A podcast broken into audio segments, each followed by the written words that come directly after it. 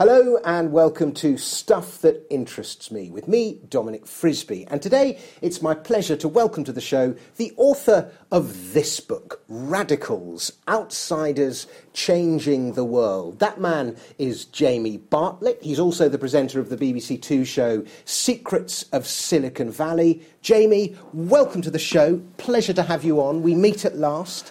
Um, I want to start with, a, with an essay you wrote the other day, and it was about the obsession that the British currently have with Brexit and how you equated that to uh, the, uh, uh Henry VIII and everyone getting their knickers in a twist about Henry VIII and the separation with the Catholic Church. Meanwhile, the printing press has been invented. So w- why don't we start with that? yeah, I mean, I understand why, of course, we're slightly obsessing over Brexit. It's a really big deal for all of us, but I was just writing this essay thinking about how there were much bigger things going on in the world than our separation with Europe. And I studied uh, Reformation history. Oh, did you? I did. So immediately I thought, wait a minute, this has happened before. We broke from Europe once before, hundreds of years ago. And it just so happens that around that time there was this revolutionary new way of uh, communicating. The, the, printing press, of course, Gutenberg's printing press being invented, which completely dwarfed the impact of the break with Rome. But no one at the time realised that. Everyone was obsessing over our kind of uh, our, our, domestic politics and what it meant. Meanwhile, the entire kind of the, the, the entire way in which societies were being ordered was about to be transformed, and no one saw it coming. And that is what's happening today, with the not just the digital revolution and with what big data is doing to us, but what artificial intelligence and automation is going to do to our economies and societies. And while we obsess over Brexit, I think we are missing a much more fundamental change in our economies. And if we're not careful and not preparing for that, uh, it's, it's going to it's, it's going to create turbulence on a scale we probably haven't seen since the Reformation. There are so many parallels between the internet and Gutenberg's printing press. And one of the parallels that often gets missed is the fact that money itself is tech. And prior to the printing press, we always used, we used gold and silver coins. And with the invention of printing press, suddenly that gave rise to the emergence of paper money, which changed money. And of course, the, the printing press changed the way that religion and, changed media, it changed the way that information spread, all these different um, effects that it had, and liberalising effects. And, um, and of course, the Protestant church is a bit more liberal than the Catholic church is. So everything liberal, liberal, liberal. And yet, many people today who are so called liberals are resistant to the idea of Brexit. And I don't know which, which way you voted, and I'm not casting any aspersions on you, but should, should we talk about that for a moment? The, the resistance of the so called liberal establishment to these liberalising forces? Yeah, it's an interesting question actually, because it, it, has surprised me that there was there seemed to be two streams of thinking on, on Brexit, and there was one which was really this is about immigration and this is about you know, taking back control of our borders because we don't like the influx of people. But then there was another, I think, slightly more philosophical view on this, which was this is about individual liberty, it's about countries having control, it's about sovereign nation states being in control of their futures, and how important fundamentally that is to all of us. And I mean, I think the two of them together worked to basically push the Brexit vote over the line. Neither side could have won it alone. But it has surprised me that there has there, there was sort of less of a, a sort of sustained liberal argument for Brexit, uh, not just for the principle of sovereignty at the lowest level possible and things like that, but I think more broadly about the technological changes that are coming and the sort of the yeah the res- the resistance I suppose in liberal fringes towards things like Bitcoin or other technologies that are inherently quite liberalizing. I mean, there are some problems with them, and don't get me wrong, because just a few. yeah, I mean, of course, and, and, and you know, part of it is is is the extent to which they are at times utterly uncontrollable. Uh, and so, some of the technologies that are coming down the line, and cryptocurrencies, one of your great interests, of course, is one of them. And I can understand why some liberals would say, well, the problem is, while it's liberalising for an individual, it's going to seriously damage the ability of the collective to be able to control it in a way that the collective wants. So, in some senses, it's very liberal, but it's not necessarily very democratic because it's outside the control of individuals. And a lot of liberals at heart, first and foremost, are Democrats. And what I think might be happening is that liberalism and democracy might be kind of pulling in opposite directions now because democracy, in the end, is not just about liberty of the individual, it's also about control. It's about enforcing a majority view on everybody. And a lot of hardline, techie liberals think that democracy doesn't defend your liberty at all. In fact, it's the opposite. So I wonder whether there's an interesting fault line emerging in liberalism now about technology between those who are truly liberals and those who are more Democrats. And I think for many years we've kind of obscured that distinction, but it might pull apart. Yeah, because liberals traditionally have been the ones associated with freedom. In fact, the word liberal actually means freedom. And liberalism tends to be associated with the left. But if anything, the left is becoming more authoritarian, and the right is associated with, with so called libertarianism, even though the definition left and right is hmm. slightly outdated anyway. Hmm. Yeah, no, absolutely. Uh, and, and the, but this is the thing. I mean, I think technology, in a sense, and, and how the left and the right view technology, and the extent to which they view it as a liberating force or an uncontrollable, undemocratic force, I think is is forcing us to tease that difference uh, apart. And I think in the in the years to come, more than anything, some of the big dividing lines between left and right will be about their approach to technology. Uh, now, you know, at the moment, it's something that people aren't really sure about. It's kind of confusing, but I'm, I'm, I'm absolutely certain that in the next decade or so, questions like what do we do about artificial intelligence and how do we regulate it? How do we control it? How do we tax it? Uh, do we let it run free or do we try to impose some form of democratic control over it? This could be the big dividing line in politics. And I think that question or that sort of collection of questions will be discussed as angrily, as vigorously as the NHS or immigration is today. At the moment, no one really thinks about it much, but that is all about to change.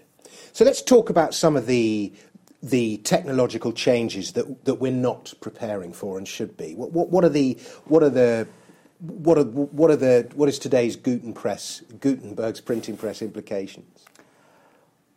Well, that is obviously hard to say for sure, and um, no doubt things will change. But what has been remarkable is the way that artificial intelligence has moved from this tiny little sci fi uh, sort of Hollywood obsession to something that ordinary people are actually talking about. Everywhere I go, everybody now wants to talk about artificial intelligence and what's it going to mean for our jobs. No one really understands what that word even means artificial intelligence.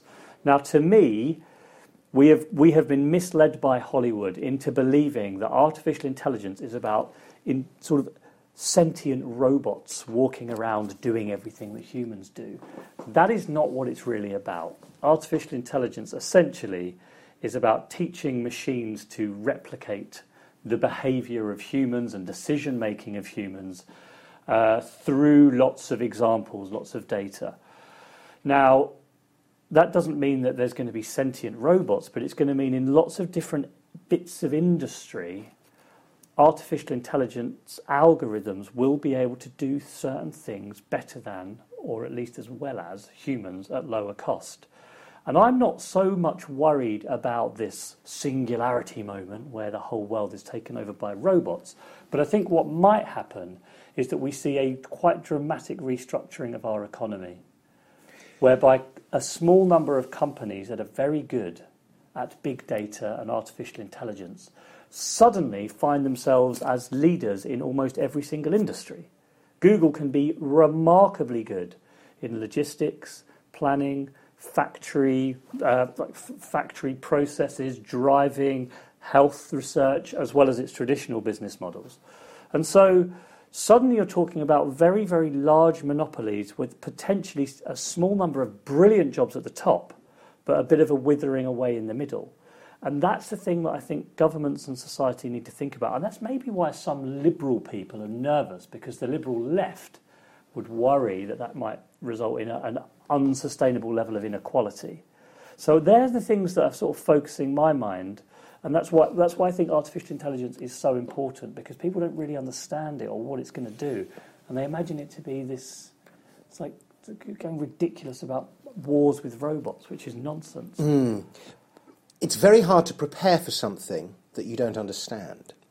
Now, the Bank of England has estimated, I think, 15 million jobs or something mm. are, are, are going to go as a result of robotics and yeah. AI and all these technological changes. And now I'm looking at my um, Gmail app on my phone, and it's, it, when I get a re- uh, when I want to reply to an email, it gives me options of things that I can reply with, and already the options it's giving me as quick responses to emails received are better than the options that I would write myself. And I'm a writer.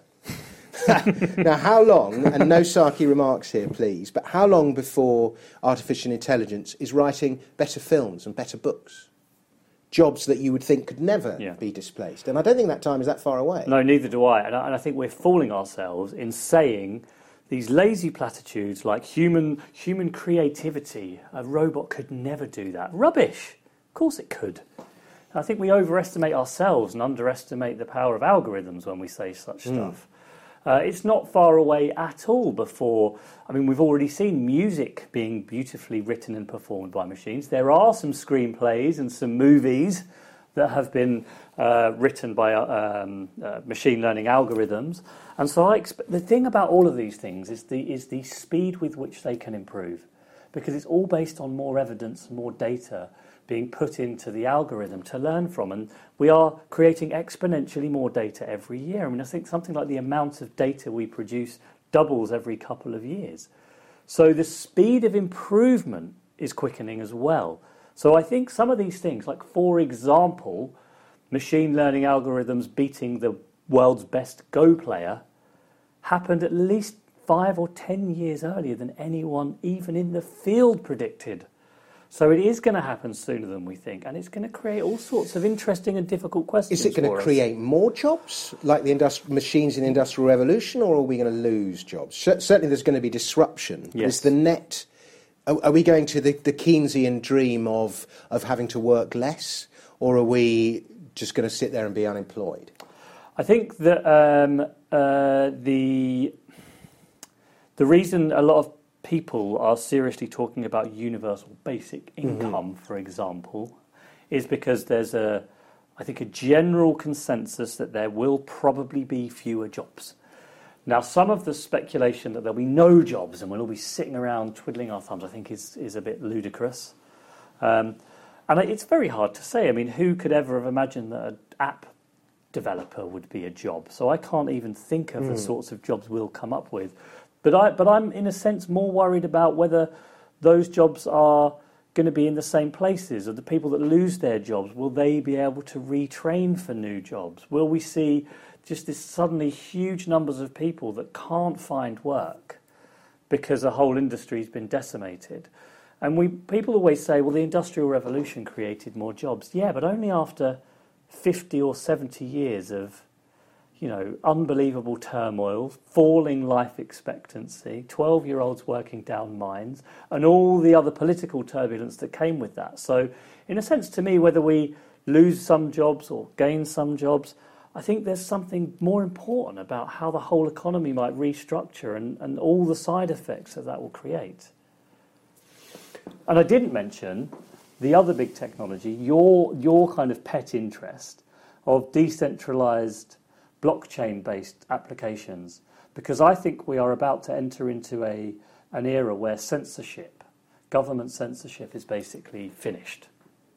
They can't control information anymore. You can, we had a big story today about whether or not terrorist material was being removed quickly from the internet. Mm-hmm. Big tech firms are being told you've got to do more. Fine, they could probably do more because they have centralized servers where they can remove content. But in a decade or so, I think there'll be a lot more blockchain based net, uh, social networks and other hosting services where nobody can remove the material. It's not possible. What happens when we live in a world where censorship of, Im- of material or information is over. Yeah, I think you're absolutely right, Jamie. A lot of people on the on the, particularly on the right are complaining that the left is demanding greater censorship and that they're the ones being censored. And so you're seeing channels being shut down on YouTube and everything else. And my argument to that is there is nothing to worry about because we are. It, it, the sooner that there is censorship on YouTube or on Facebook, then we will move to de- decentralized versions of Facebook and YouTube, yeah. and and then that particular problem is solved. So the irony is that in trying to clamp down on something, uh, they're speeding up the process of the alternate adoption. The same thing happened actually with robots.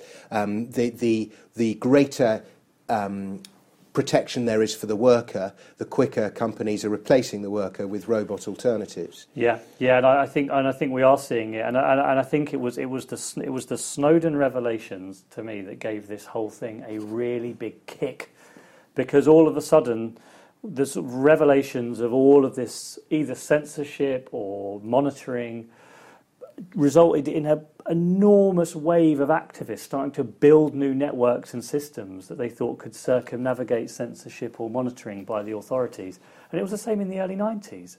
A lot of our modern encryption technology was all built in the early 90s by activists who were worried that the FBI was clamping down on cyberspace as it was called back in those days. And I think we're seeing the same thing again. So, but the, these things are, are, exciting, and they're especially exciting if you're liberally minded. But uh, you know, they're also a little scary because it's a kind of unknown world, and it's a it's a it's a world in which control, which is a safety blanket for all of us, is kind of slipping through our fingers, and, and that, that is frightening. But then the cost of, of liberty is is a little bit of is risk. A little bit of risk and a little bit of fear, isn't it? Now, it's no surprise that with all these currents going on, we are seeing the rise of radicals. So, why don't we? Why don't you give us describe your book to us for for a couple of minutes? Yeah, so I, I mean, I work at a political think tank, and, and, and, and, you know, and I've watched over the last ten years as confidence and trust in mainstream political parties and institutions has just been on this downward curve. And it was quite clear to me three or four years ago that there was great appetite out there for anybody almost who would come forward as an outsider with new ideas about how politics should be done. I didn't know what they were exactly, but I knew that that something was going to give because confidence and trust was so low in the way we were doing politics, and new technology had made it so much easier for newcomers to create movements that it was obvious we, the whole system was about to sort of go into a, moment of flux. And that's what happened in 2016. And, and I started writing it in 2015, so it was a very confusing. Mm-hmm. Happened too early, if you like, for yeah. me. I, if it happened a year later, I'd have been fated as this great visionary. so, um, well, you were a visionary in, in, writing the book in the first place. right, and yeah. you are, I mean, let me just say this. It sounds like I'm, I'm being sycophantic, and I am a bit, but you are ahead of the curve. Darknet you know, nailed it, and radicals who nailed it as well. But go on, anyway, carry on. Well, thank you. But the so, so so so it was clear to me that something big was happening, and and equally looking through history, it was it was obvious that the new ideas of how politics are done always come from people that the mainstream denigrates as being extremists or radicals. It's always been that way historically. So mm-hmm. I thought, well, I'll look to the fringes now and see what movements and trends and currents there are because I think it's going to be some of those that will help shape the politics of tomorrow. And I wanted to try to understand what they would be. So rather than the clapped out traditional approach to extremism, which is let's look at Muslims and let's look at the far right, I thought there's so much more going on than that. There's so many different currents of thought. So I really tried to cast the net quite widely and look at radical libertarians and futurists, uh, psychedelics pioneers, and you know, free love active. I mean, all sorts of different movements that are, at the moment, I think, represent very interesting and potentially very exciting new ways of thinking about politics. Which is the most likely to prevail? I think it depends on your time frame. So I think in the next five years, believe it or not, culturally, psychedelics movements will be as important as they were in the late 1960s with the Summer of Love and Timothy Leary. A lot of this is cyclical, you know, how mm-hmm. politics works. 10 years, I think radical environmentalists will be as much of a preoccupation for the authorities as radical Islamists are today. Even though they're quite different and they're not violent in the same way and they don't try to kill innocent people like radical Islamists do or radical white supremacists. But I think there will be a, a great hardening and a great militancy of radical environmentalists 20 years down the line, though, I think we're now talking about the people that try to imagine beyond the nation state and look at what models might replace a nation state, and the people that are thinking about, like the transhumanists, what do we do about life extension technology if we can all live to 200? What do we do about artificial intelligence if it does mean robotics uh, will take over so much of our economies? What's our policy on all of that? So that's how I think about it. There's some short term, uh, sort of immediate stuff. And along with the psychedelics movements, I think there is going to be uh, an unstoppable demand for more direct democracy using the internet and that has good and bad things attached to it. Mm-hmm. So I'm looking at these over sort of different time frames.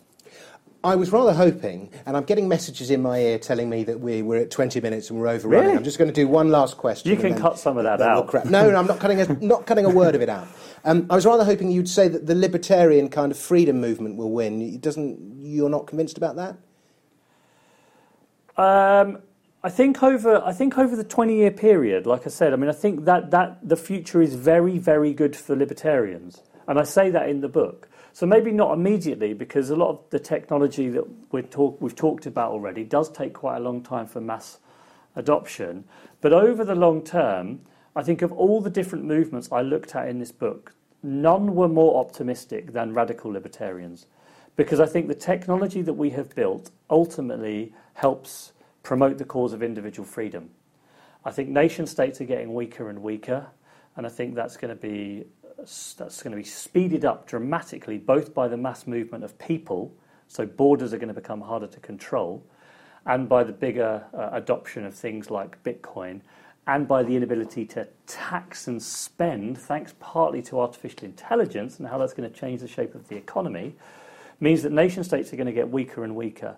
And in its place, I think we will start seeing ideas that are libertarian in spirit. So, can we create virtual nations? Can we create new models of sort of city states and things which are slightly smaller in scale uh, and which prioritize individual freedom? And that's partly because I think attitudes sort of demographically will change because so many young people now have been brought up with smartphone and other internet based technology, which is all about individual freedom. It's yeah. all about no one should tell you what you can see or can't see. You should have control over whatever you want to see and be and behave.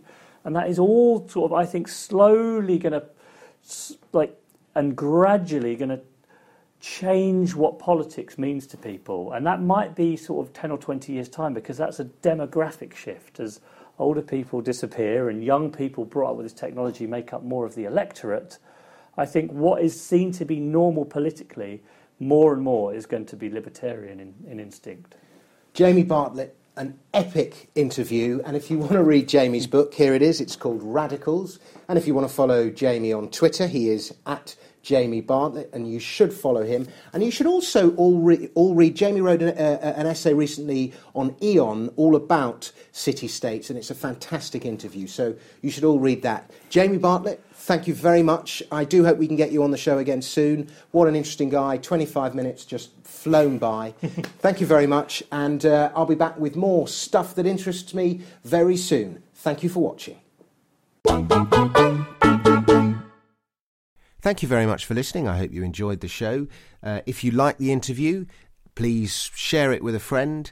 And more importantly, please give us a nice rating and a review on iTunes. Thank you.